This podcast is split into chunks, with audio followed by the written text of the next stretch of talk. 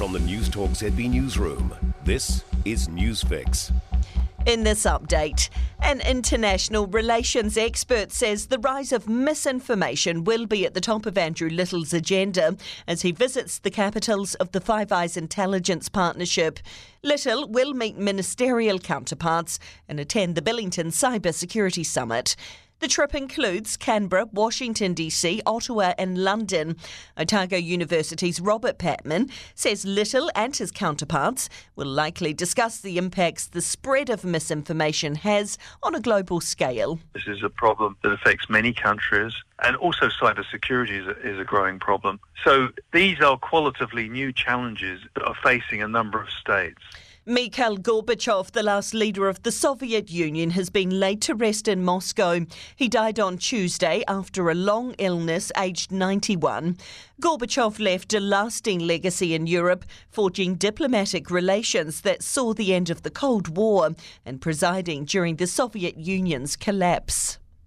Residents of South Auckland's newest high rise apartment block awoke to a fleet of police cars surrounding the complex yesterday following the death of a woman. Emergency services were called to Lakewood Court in Counties Manukau at around 4:30 in the morning. By 8 a.m., a woman at the scene had been arrested. The 36-year-old's been charged with murder and will appear in the Manukau District Court tomorrow. While Argentina is likely feeling down on its luck, Hamilton is on a high thanks to last night's rugby game. The test match between Argentina and the All Blacks drew in the punters, with many local accom- accommodation outlets booking out due to the influx. And Mayor Paula Southgate says the city's continuing to prove it can host high quality sporting matches. Pick your game. We've had the international cricket, had the New Zealand Darts Masters with international players. We've got FIFA Women's World Cup coming next year. We've got the Sevens back in Hamilton next year.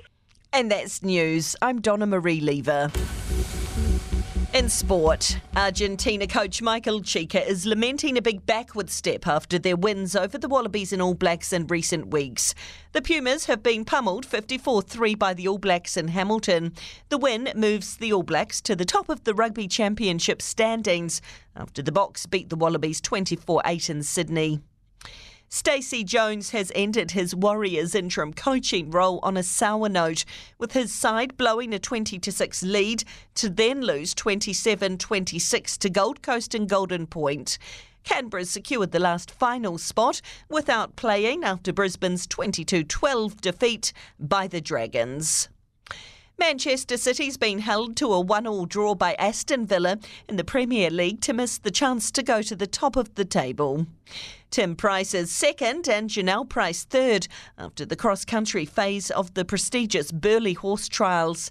And Marcus Armstrong's won the sprint race in the latest Formula 2 round in the Netherlands. And that's sport.